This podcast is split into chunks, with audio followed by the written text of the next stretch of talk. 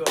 Via, siamo pronti a partire, ben arrivati, ben trovati ragazzi, ben trovate ragazze, ben arrivati nella nostra zona gialla di questa sera, visto che ci si può muovere eh, nella zona gialla, appunto, siamo pronti per questa puntata di DS045 a poter uscire, per poter uscire dai soliti confini eh, stretti di questi tempi.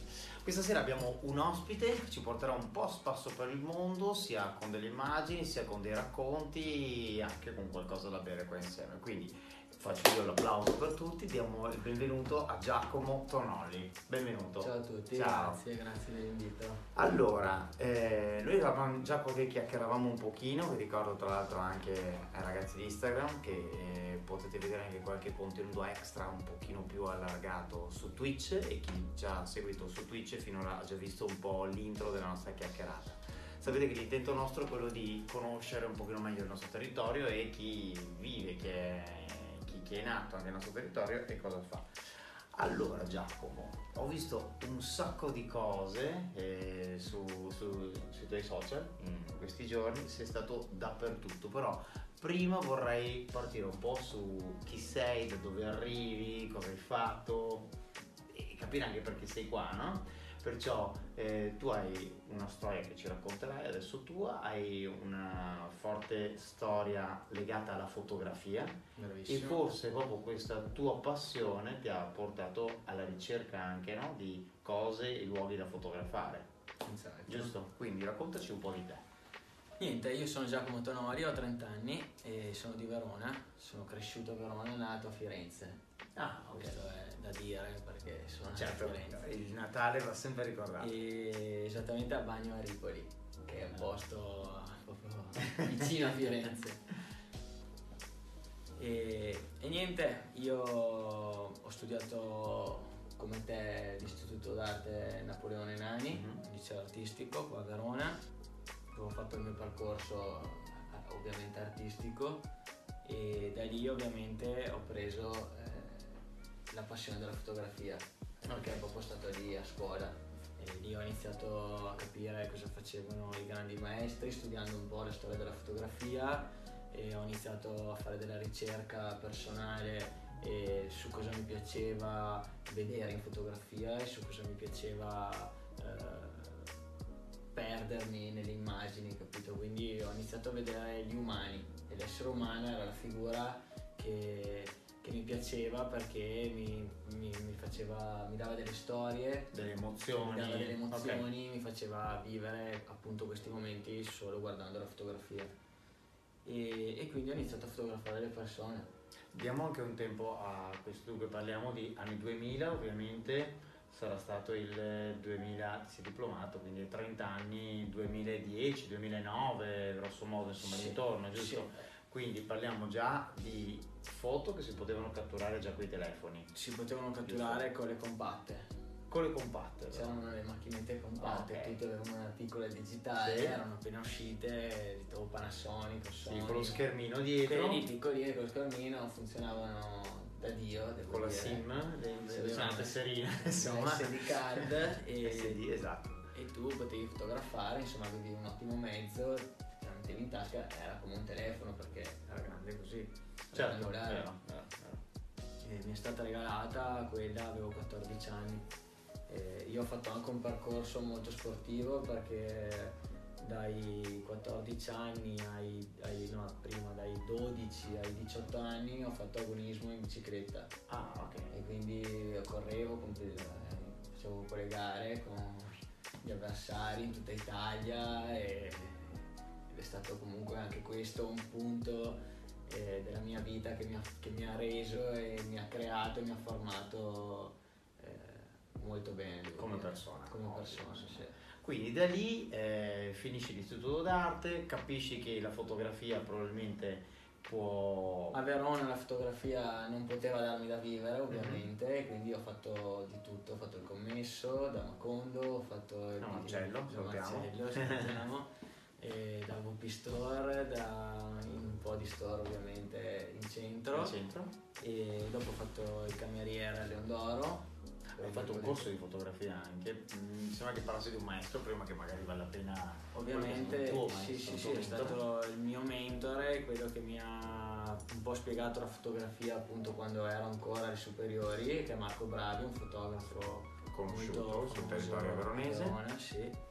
E grazie a suo figlio che era in classe mia, Annani, l'ho conosciuto e abbiamo ancora adesso, eh, siamo amici e abbiamo un bellissimo rapporto, ci confrontiamo e ci vediamo e, e mi ha insegnato un po' Quelli che sono i canoni, qualche trucco, magari insomma le cose un mi po'. ha insegnato un po' la fotografia Il rispetto per la fotografia. Ok. E- Quindi tu arrivi praticamente che eh, con un piccolo background fotografico tuo personale, con eh, degli insegnamenti che ti sono stati, sono stati condivisi anche, due soldini messi da parte nei vari lavoretti trovati in giro, parti e vai, giusto? C'è un periodo in cui tu ti trasferisci a Londra addirittura. C'è un periodo dove mi rendo conto che non parlo inglese, non l'ho mai imparato e anche in un, lavoro normale come il commesso eh, in una città come Verona che comunque è turistica, che comunque eh, abbiamo tante cose, eh, bisogna parlare inglese. Cioè, Quindi ho deciso, ho detto vado a Londra, sto un anno, imparo l'inglese e torno indietro. Alla fine sono arrivato a Londra nel 2012 esattamente, Ho- avevo viaggiato prima, ero andato a vedere com'era un attimo Londra, Ok. hai capito? Poi sai quei classici due viaggi di, eh, in avanscoperta. sì, sì, sì, com'è. Eh, Pre-Brexit, poi tra l'altro tutto molto più semplice. No, non Non se ne parlava. C'era- non c'era nessun problema, anzi. E sono arrivato a Londra, ho fatto anche lì il primo anno, avevo ovviamente mi ero già comprato il mio corredo fotografico, avevo già lavorato anche a Verona come fotografo, avevo già fatto delle esperienze, piccole cose. E, e a Londra niente, decido eh, di fare il cameriere come tutti quanti. Certo. Ho fatto il cameriere, ho lavorato un bel po' e anche lì ho messo via quello che potevo mettere via perché a Londra è impossibile mettere via soldi. Già mantenersi Già, sì, tanta roba. impossibile. E fino a che ho conosciuto una persona eh, fondamentale nel mio cammino a Londra, che era un organizzatore di feste, e mi ha, mi ha conosciuto, ha voluto il mio contatto Facebook, è andato a vedere, ha visto tutte le mie foto qua a Verona, ha detto ma come sei fotografo, io organizzo una festa qua, ma perché non vieni a fare due foto? E da cosa è nata un'altra cosa, sono andato in questo club, ho fatto le foto e nel giro di 15 giorni ero seduto al tavolo con i capi del club a firmare un contratto per venerdì, sabato, domenica, lunedì, martedì, mercoledì. Impazziti. Hai capito? Ogni sera eh, Impazziti per il veronese fotografo. dovevo fare Ok. le foto. All'epoca facevo quelle classiche foto in discoteca con le luci mosse, capito? Sì, sì, sì. Con le tette, i baci, quelle, quelle classiche foto reportage che uno può fare in una discoteca. Sì, che tra l'altro, cioè, adesso stiamo parlando di una cosa che forse sarà vintage per un po', eh. Nel senso, non tanto per la foto, però immaginare per esempio una situazione del genere, non so a te, ma a me in, questo- in questi momenti qua, no? quando vedo eh, qualche scatto, qualche foto, ma anche qualche video, no? Probabilmente tu hai fotografato un sacco di persone abbracciate che si mettevano. Sembra una, una cosa che Strano. per il momento che stiamo vivendo quasi irreale, insomma, perciò vabbè, capiremo come tornare anche a quel tipo. Comunque, arrivi, impari l'inglese, Imparo l'inglese, il primo anno ovviamente ho trovato lavoro solamente in ristorante italiano, Certo. quindi l'inglese ho detto le imparerò nel Vabbè, 2050 50. e, e in realtà lavorando comunque nelle discoteche inglesi, eh, i, i padroni e i manager, perché ovviamente una discoteca come la pensiamo noi è una cosa, una discoteca a Londra è un'altra, è un'altra Un locale, cosa certo, ancora, è un certo, locale, c'ha il manager, c'ha gli incaricati, e ognuno ha il suo ruolo, è un'azienda, Un'azienda, che, bravissima, è un'azienda che funziona, che fattura e che paga i suoi dipendenti, che li fa star bene e che gli dà tutti i comfort possibili e immaginabili. E, mm, quindi io lavoravo comunque con un team di persone, fotografavamo eh, i DJ più famosi del pianeta Terra, perché da Carl Cox a Sven Watt a, a tutti gli altri ti posso dire un sacco di Beh, altri nomi, Benassi, non so, tutti, tutti. ok. tutti, qualsiasi. E quindi ovviamente lo stand era, era un livello abbastanza alto. ecco. Ok. Decidi di tornare, giusto? Quindi... Da lì mi faccio tutto il percorso musicale, lavoro per i festival a Londra, per i concerti rock, lavoro per agenzie immobiliari facendo il fotografo, apro proprio una partita IVA, apro proprio eh, chiamiamola sì la partita IVA londinese e apro un'attività, Certo. Giacomo Tonoli e vendo i miei servizi. Bellissimo. Ma poi in realtà adesso chi si avvicina a te, ehm, oltre a questi scatti incredibili che vi consiglio proprio di andare a sbirciare nel suo profilo, poi magari ne facciamo vedere qualcuno anche Sì. qua per quanto riusciamo con gli strumenti che abbiamo qua di un paio di raccolte che ha portato appunto Giacomo. E chi sfoglia appunto i tuoi social vede eh, l'outdoor di per sé, in montagna in qualsiasi stagione, cioè con la neve, eh, con le primule, con eh, le foglie secche, ti vedi attaccato a delle pareti, ti vedi appeso a, a delle, delle corde o delle funi, e quindi credo che in un certo qual modo no, ehm, ci deve essere stato a un certo punto, tu hai detto che facevi sport, eri uno sportivo, ma a un certo punto è entrato a gamba tesa un'altra tua passione. Sono- mi sono trasferito a Barcellona. E ovviamente a Barcellona c'è il sole, Certo. c'è Si fa anche un sacco di skate, a Barcellona, si proprio la mecca dello skate, bravissimo, Ho fotografato tantissimi skater al Macba e sono stato con un sacco di skater amici a fare progetti e a divertirci. E niente, a Barcellona ho iniziato a scalare. A Barcellona è la, è- non dico che la Spagna è la, la mecca per gli scalatori perché si scala 365 giorni l'anno, c'è sempre un clima mite, ci sono eh, location, eh, montagne, rocce stupende e quindi è un posto, è una location molto ambita per gli scalatori. Eh, ho iniziato a scalare, eh, amici scalavano, mi hanno portato in, fa- in palestra, ho iniziato a fare il boulder, ho iniziato ad attaccarmi con la corda e vedevo che come sport mi piaceva. Cioè, tu prima non avevi mai scalato. Io prima andavo in Una montagna. cosa che devi camminare. Sì, andavo in montagna, eh, sciavo, da- ho fatto tutti Sì, i corsi certo. di sci fino a quando sì, ero sì. piccolo, eh, però sì, non avevo mai scalato così. Ro- mani sulla roccia oppure in palestra sulla plastica, però non avevo mai scalato. Certo. Ho iniziato a scalare nel 2016 quando mi sono trasferito a Barcellona e dal 2016 eh,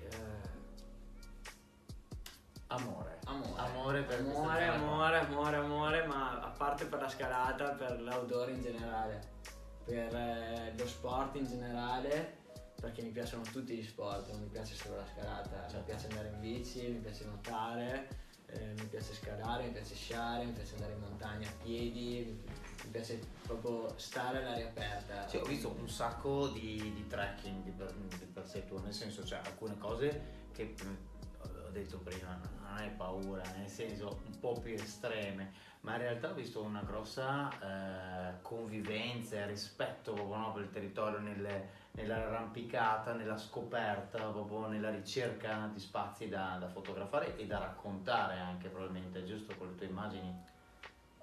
Sì, ovviamente è stato un- una- anche una fatalità, una, una fatalità, una casualità eh, dire che ho conosciuto una persona anche qua eh, di Verona, veronese, Andrea Simonini, che è un atleta Salewa e che all'epoca quando sono tornato, 4-3 anni fa a Verona, mi ha detto ma tu sei fotografo perché non vieni a farmi due foto? Io scalavo già però non mi ero mai attaccato proprio via come lui voleva farmi fare, capito? Quindi mi sono affidato completamente a lui che era un professionista, ha vinto il primo premio come miglior alpinista Verone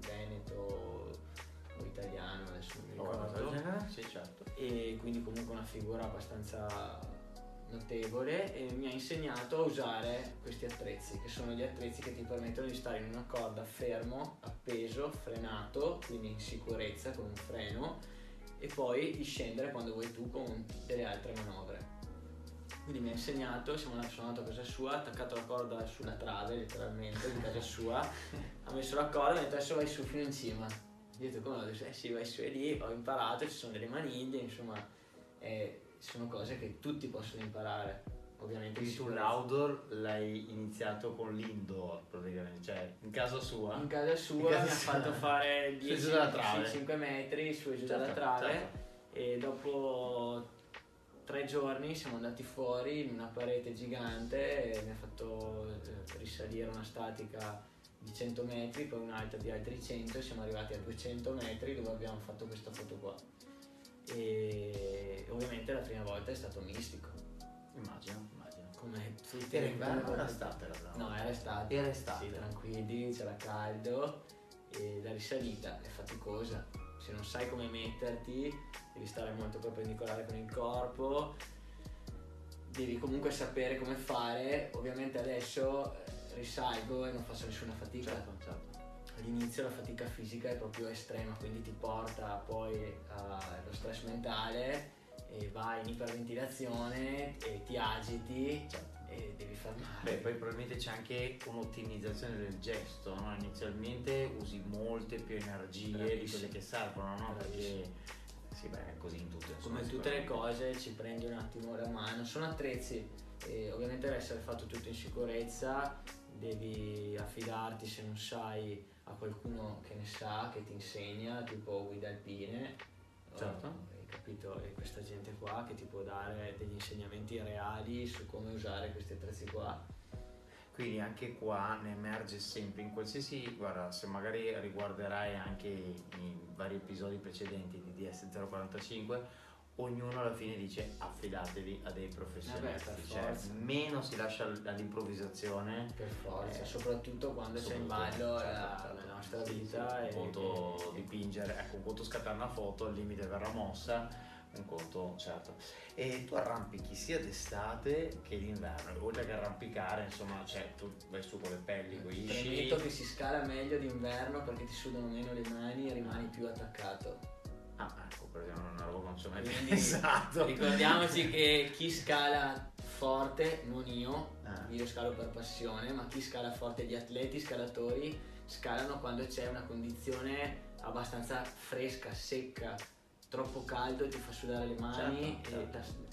E non riesci, il grip è diverso. Marzo è un ottimo mese. Hai capito? Immagino. Bisogna trovare la Cos'è che ti dà? eh, comunque quello che ti stavo chiedendo appunto era, eh, nel senso tu fai delle attività, perché poi mica solo scalata, abbiamo visto un sacco di cose, delle attività estive in montagna e delle, esti- delle attività invernali in montagna.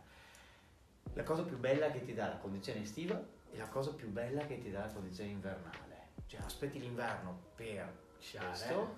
Ok, può essere. L'inverno per sciare sicuramente e l'estate eh, per fare eh, sì, le, le- le scalate, per fotografare gente che scala e che vuole fare imprese e, l'inverno sì per, per- per fare sci, sci alpinismo soprattutto, risalire con le pelli e scendere poi un canale o un versante o qualsiasi altro o una pista. Ti capita immagino di fare lo stesso scenario nelle due stagioni, Sì, sicuramente, giusto. sicuramente. quindi rivedere anche proprio lo stesso scenario però con una scenografia completamente Qua a. Verona siamo fortunati, abbiamo le piccole Dolomiti, abbiamo il Carega, abbiamo il Baldo e insomma abbiamo le Dolomiti vicino, Sì, eh, sì, quindi abbiamo abbastanza un panorama montano e abbiamo tutte le montagne venete. Tra l'altro ho visto tra le tue ultime foto, gli ultimi scatti ci sono delle foto bellissime proprio delle- della città, proprio il primo piano, anzi dell'Adige, della città E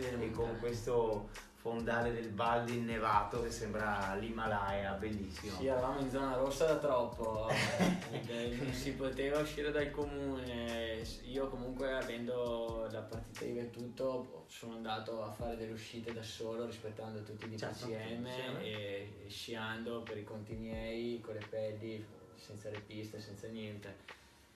Però ovviamente eh, non come gli anni scorsi, come eravamo abituati. Certo, certo, E certo, quindi oggi ho... Senza dei privilegiati, però posso dirti a aver avuto questo tipo di opportunità, insomma. Sono andato e mi sono fatto l'autocertificazione, dovevo Esatto. fare delle foto per la Salegua e sono andato, hai capito? E ho fatto quello che dovevo fare. Ovviamente eh, sono andato una volta, Certo, sì, sì. quindi Ehm, mancavano due- le montagne, le ho fotografate perché mancavano. Andavano anche perché effettivamente eh, diciamo con- conciate così era qualche anno che non si Erano vedevano, erano perciò meritava immortalarle, insomma, per ricordarle poi.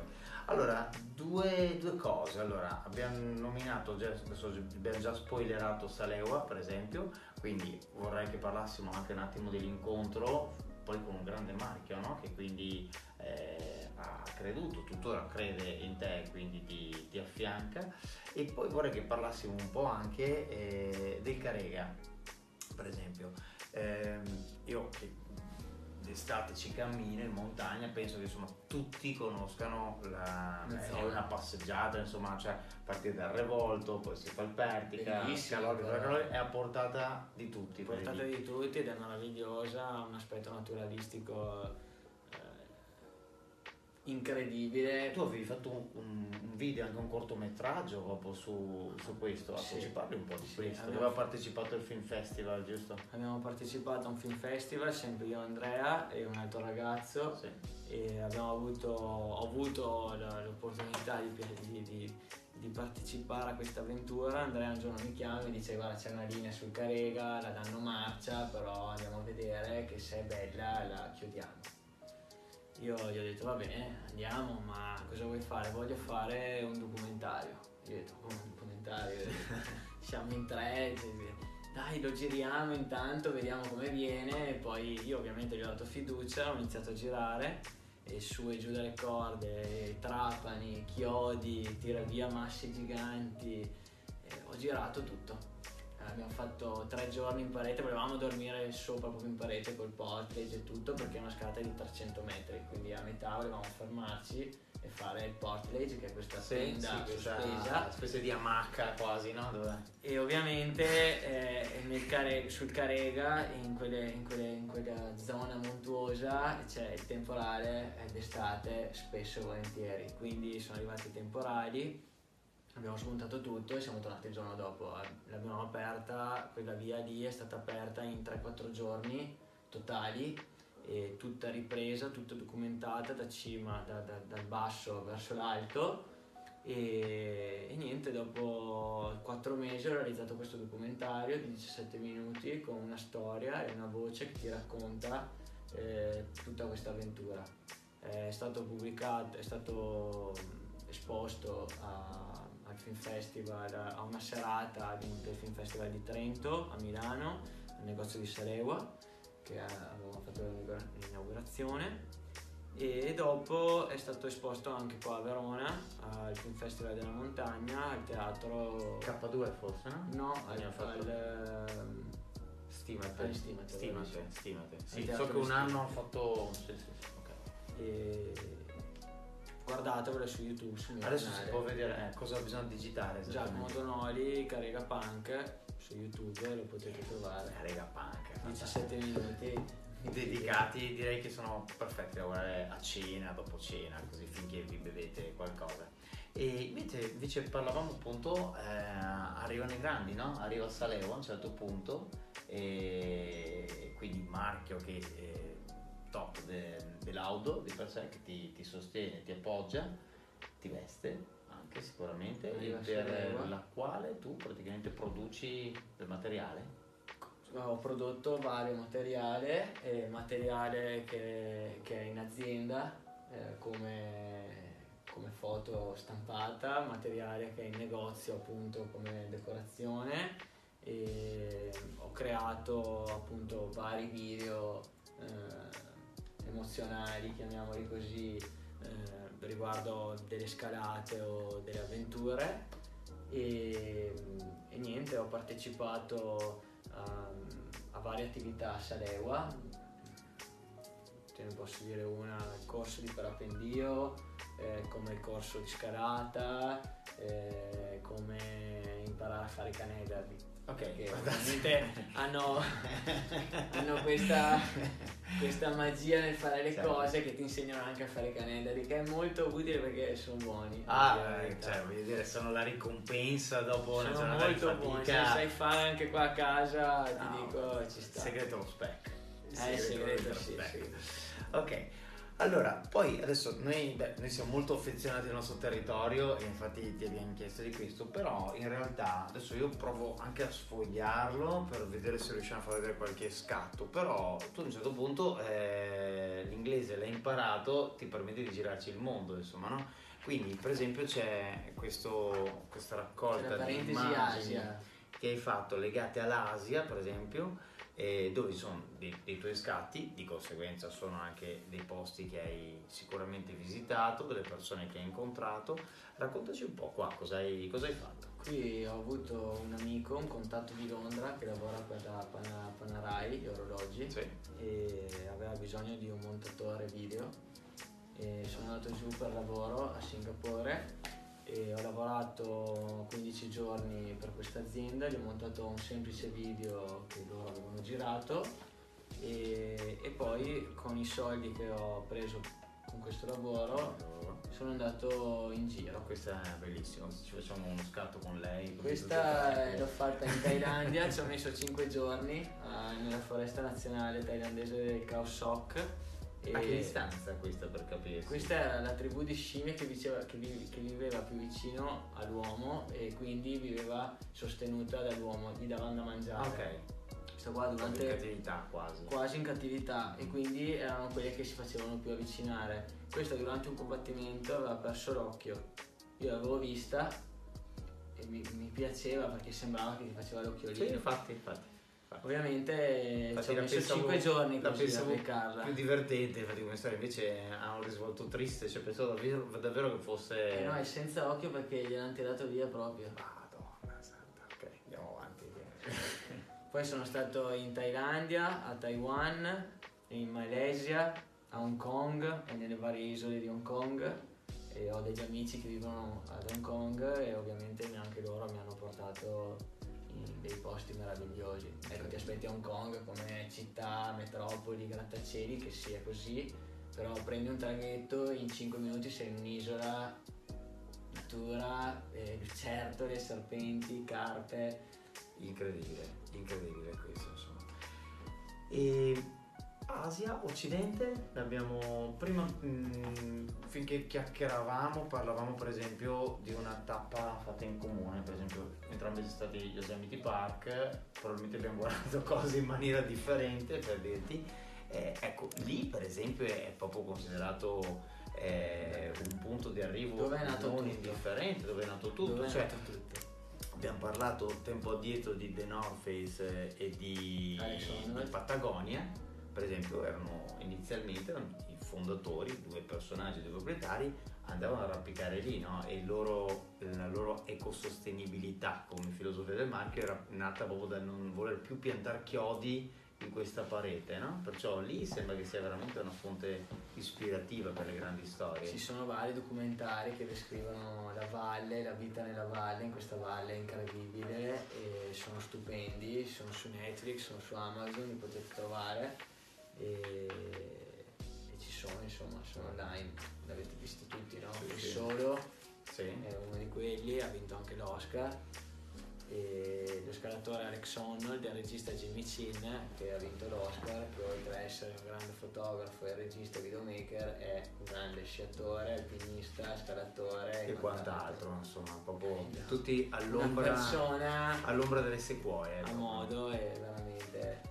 livelli altissimi Ecco, ultimamente parliamo anche di qualcosa. Sei tu questo? No, questo è un amico. Però la foto è tua. Sì, la foto è mia, io ero dall'altra parte. Poi stavamo andando a fare una cascata di ghiaccio con degli altri amici. Tu arrampichi anche sul ghiaccio? Ho arrampicato anche sul ghiaccio, sì, sì, sì.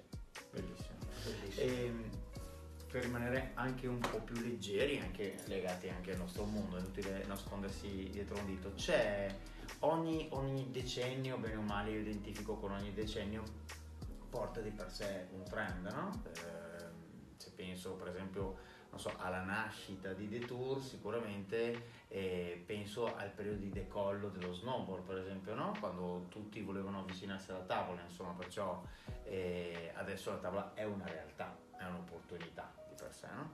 Ehm, poi sicuramente se peschiamo più indietro negli anni 60 adesso si sono anche rinfiammati skate splittate le tavole. le splittate, Il mio amico che ha lo speedboard eh, Quest'anno è, è bellissimo, è bellissimo, è bellissimo. Tra l'altro quest'anno è stato diciamo lo snowboard più fattibile perché o te la caricavi a spalle, però ciaspole, sono pesanti. oppure sì per piccoli tratti possono anche andare bene, però le pelli ti permettono veramente di fare, andare in eh, mezzo al bosco e fa la differenza, insomma.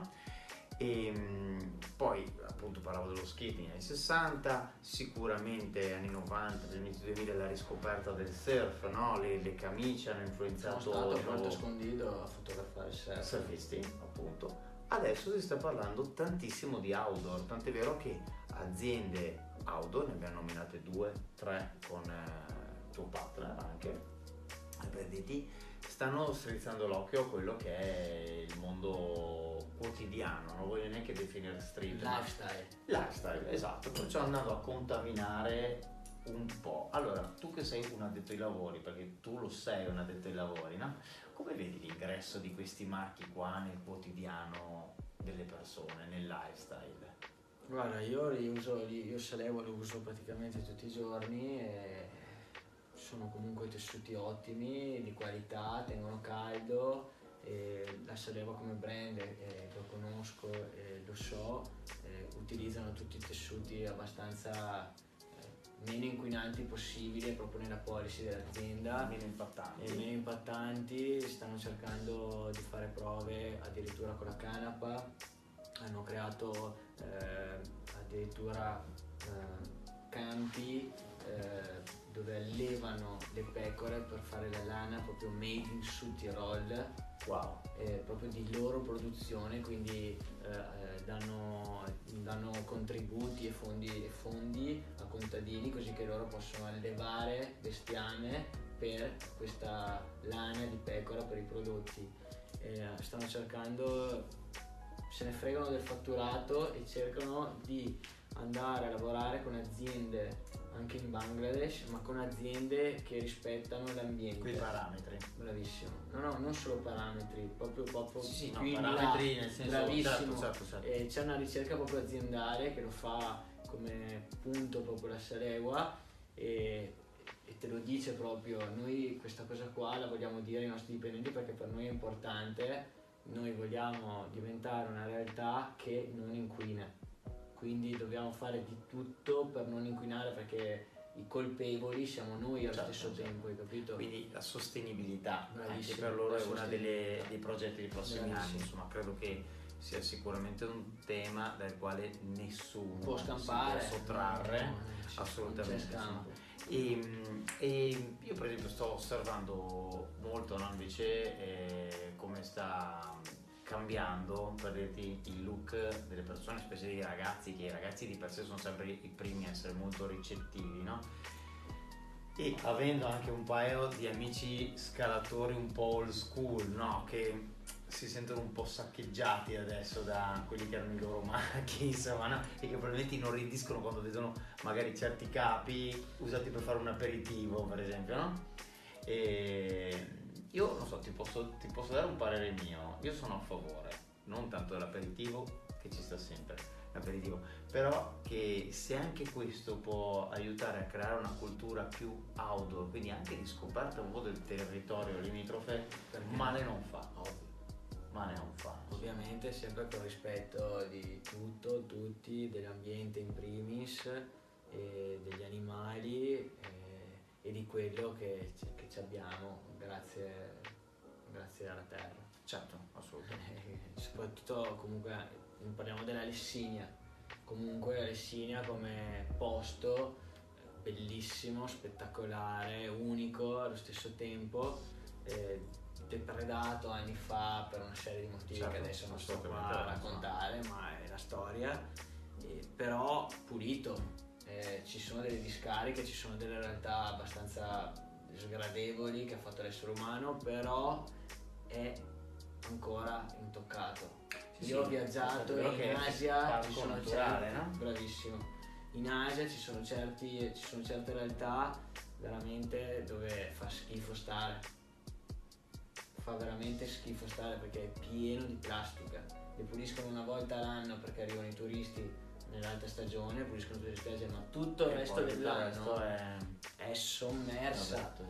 Ho pulito una spiaggia in un'isola in Thailandia di 5 km e ho fatto anche lì, c'è il video su YouTube e c'erano gli hippie col mandolino che suonavano in mezzo alla plastica. Io li guardavo e ho detto ma che, cioè, che roba è sta qua, è uno schifo. E ho preso il sacchetto dell'immondizia e ho iniziato a pulire almeno la parte di dove stavo io e dopo ci sono aggiunti tutti e abbiamo pulito questa spiaggia qua. Questa è un'operazione bellissima. Operazione bellissima ma che comunque non è servita a niente perché dopo tre giorni la, la spiaggia era uguale a prima. Eh, questo purtroppo sì, se bastasse così poco vorrebbe dire che... Tutti, hai capito, se bastasse così poco.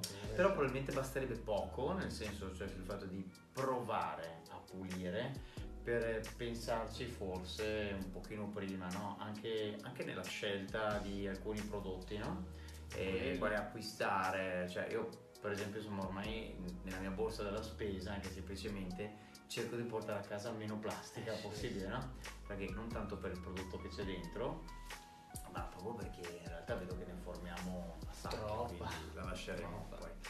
E comincia a stringere un po' il tempo. Io vorrei farti un sacco di domande, però intanto una, vorrei che tu ci regalassi un'emozione forte su eh, il, il momento, l'impresa, il viaggio, la location, quello che vuoi in cui ti sei sentito nel punto più alto. Guarda, insomma, quando per- hanno stampato in copertina la mia fotografia di Andrea Simolini che scala in prima pagina di un giornale nazionale e è stata, è stata la soddisfazione più grande professionale che ho avuto. È successo nel 2019, Mhm. due anni fa, e vedere la propria foto, il proprio lavoro in prima pagina di un giornale per un fotografo è comunque bellissimo. Quindi sì, la, la realtà de- della fotografia, ecco. E come, e come atleta invece c'è il posto più bello che hai visto, l'emozione più grande, l'alba più eh, luminosa o, o la vetta più alta che ricordi? Beh, ho, ho fatto- ho scalato la marmorada eh, sia d'inverno che d'estate. Parte Veneto o Trentina. C'è Sì. sempre sta diatriba che... tutte e due stando su una, da una parte e una dall'altra eh, e poi eh, ho girato in bicicletta praticamente tutta la Spagna e ho visto dei posti meravigliosi anche in Spagna che ha un territorio incredibile. Alicante ha dei tramonti spettacolari c'è un cielo arancione un sole infuocato sì, detta la città del sole Icaro. E tantissimi posti, tantissimi posti. Mondo è Poi si dice sempre che il più bello è il prossimo che vedremo, no? Ovvio. Perciò... Il più bello è Abbiamo una telefonata da casa, anzi una domanda dal pubblico, mi sembrava. Sì, allora di sicuro beh, progetti futuri, personali, magari anche il primo viaggio, ehm, dove ti piacerebbe, dove ti piacerebbe andare o fare dei progetti e poi appunto anche a livello professionale nuovi goal, nuovi obiettivi. Eh, l'obiettivo del mondo adesso mi porta a voler andare in America a tutti i costi perché eh, le montagne, eh, l'outdoor, le aziende e, e anche l'ambientazione, la location eh, sono bellissime. Quindi da fotografo, da artista mi piacerebbe fare dei progetti eh, con qualche scalatore abbastanza forte, rinomato in America. In America. Quindi un viaggio in America con una spedizione in America con qualcuno che vuole scalare duro Mhm. e, e fare tutto il reportaggio. Eh, bisogna ammettere che cioè, noi abbiamo un carosello montano come le Dolomiti che è beh, patrimonio dell'UNESCO, quindi insomma chapeau, non, non è che dobbiamo attraversare l'oceano. È un altro tipo di scalata. Però e anche eh, sono altre dimensioni. Sì. Cioè, credo che la differenza eh, che non avremo mai, cioè, sostanzialmente che ci differenzia appunto, è proprio quella degli spazi, no? Nei parchi americani, ne- ne- ma, persino le cortecce degli alberi sono più grosse delle sequoie, perciò... È un'altra, è un'altra roba, è, un'altra- è completamente un altro No, pianeta. hai fatto anche deserti, tra l'altro, no? Sì, ho fatto i deserti sia in America che in Messico. Siamo andati nel deserto del Sonora in Messico e abbiamo fatto un'esperienza desertica di quattro giorni nel deserto con poca acqua e, e la tenda. E il fuoco dura pochissimo perché brucia subito e fa rumore, ma la legna è talmente secca che finisce. Pazzesca questa cosa. E i rumori del deserto sono al allucinanti, anche se non c'è niente, non c'è nessuno, ci sono i rumori che ci sembrano de- de- delle, de- delle fabbriche, hai capito? Ti giri e non c'è niente, ma neanche lontano. E poi gli Perché animali... viene tutto amplificato probabilmente. Eh, non so come spiegare, devi- devi- devi- è da provare il deserto comunque, è come stare in montagna, perché è un ambiente ostile all'uomo, quindi devi, devi sapere dove metti i piedi, eh, abbiamo visto i serpenti a sonaglio, abbiamo visto eh, varie, varie cose che comunque mettono, mettono paura, insomma, molta paura. Il deserto fa paura, fa C'è più paura della montagna. Veramente? Mm. Sì. No, guarda, c'è stato un momento in cui, fra le tue esperienze, hai avuto paura? Sì, sì, sì, sicuramente. Sicuramente ho avuto paura sia in viaggio che anche attaccato su una corda. In viaggio perché comunque quando ho viaggiato eh, è un po' inconsciamente, un po' eh, con la forza che hai, che ti senti invincibile perché sei giovane e puoi arrivare dappertutto, avevo sempre comunque zaini, macchinette fotografiche, lenti, tutto sporco, tutto buttato lì, però li avevo nello zaino. Viaggi come il Messico dove ho fatto 1800 km by autostop, facendo proprio i camion e cercando la connessione proprio con le persone. Lì delle volte ho incontrato determinati individui che mi hanno messo paura, però ovviamente fa parte del gioco, bisogna mantenere la calma e vedere quello che succede. Quello che si può fare, insomma. E In anche- solitaria? In Messico ero con mio fratello, Dove bello. sì, che studiava in Bassa California, l'ho raggiunto, eh, mio fratello è biologo marino, è anche lui un viaggiatore. Ha studiato in Bassa California e dopo è andato anche a San Diego, sì, a Ensenada. Lì si fa surf. eh, Lì, oh, sì, lì è- siamo andati a Puerto Escondido insieme, anche lì è una realtà, sono arrivato e ho detto no, non ci credo, c'erano delle onde alte 8 Sì, metri, sì, sì, c'era questa, questa falda e questa, questa roba terrestre che non so neanche questa come... spaccatura no? che questa decreta cosa. tra l'altro queste big wave gigantesche arriva praticamente perché poi quando ci sono questi contest eh, il pubblico assiste proprio lì dalla spiaggia no? ma è lì cioè nel senso poi Ah. si rompe l'onda e lì e finisce lì insomma. Io da ignorante sono arrivato in spiaggia, mi sono buttato in mare e mi sono venuti a prendere. Perché non riesci più a uscire veramente. Sì, Cioè, sì, ovviamente c'è una- un'area per i bagnanti, ma non è lì perché sì, muori. Sì, sì. No, no, il Pacifico è tutt'altro che Cioè- il Pacifico. Infatti sì, ci sono queste aree, no? Mm, due bandierine, in mezzo ci sono i Baywatchers, appunto. Lì in mezzo ti garantiscono il soccorso, fuori cazzi tuoi. Cioè, insomma, Con la potenza del mare. l'oceano, l'oceano proprio pazzesca, pazzesca questa cosa qua. Quindi tu sei un altro che aspetta per eh, tornare a viaggiare. Beh, sicuramente Eh. appena si- eh, bisognerà farsi il vaccino, non lo so, quello che si farà, si Certo, farà. certo, quello che ce la fa, si fa. E, poi si, si viaggerà si sicuramente, non vedo l'ora. Bene. Allora, eh, ovviamente noi staremo qua a chiacchierare, ma dobbiamo andare a cena No, ormai. vi ricordo che la puntata rimane online, ragazzi. E vi invito a cliccare anche la pagina di Giacomo se già non l'avete fatta, oppure se siete i ragazzi che seguono la pagina di Giacomo, vi invito anche a cliccare la nostra pagina su Instagram, chiocciolina detour underscore slide e cercarci anche su Twitch, ragazzi di Twitch.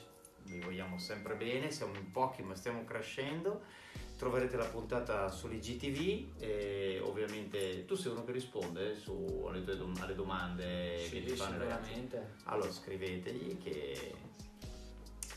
Ah sì, mi dicono dalla regia anche, se abbiamo un consiglio, lo chiediamo sempre, io me lo dimentico sempre, perché sono sempre affascinato dai racconti. Un consiglio per giovani un consiglio per qualcuno che si vuole avvicinare alla fotografia o avvicinare l'auto a questo punto o girare i deserti o fare insomma una delle tue specialità.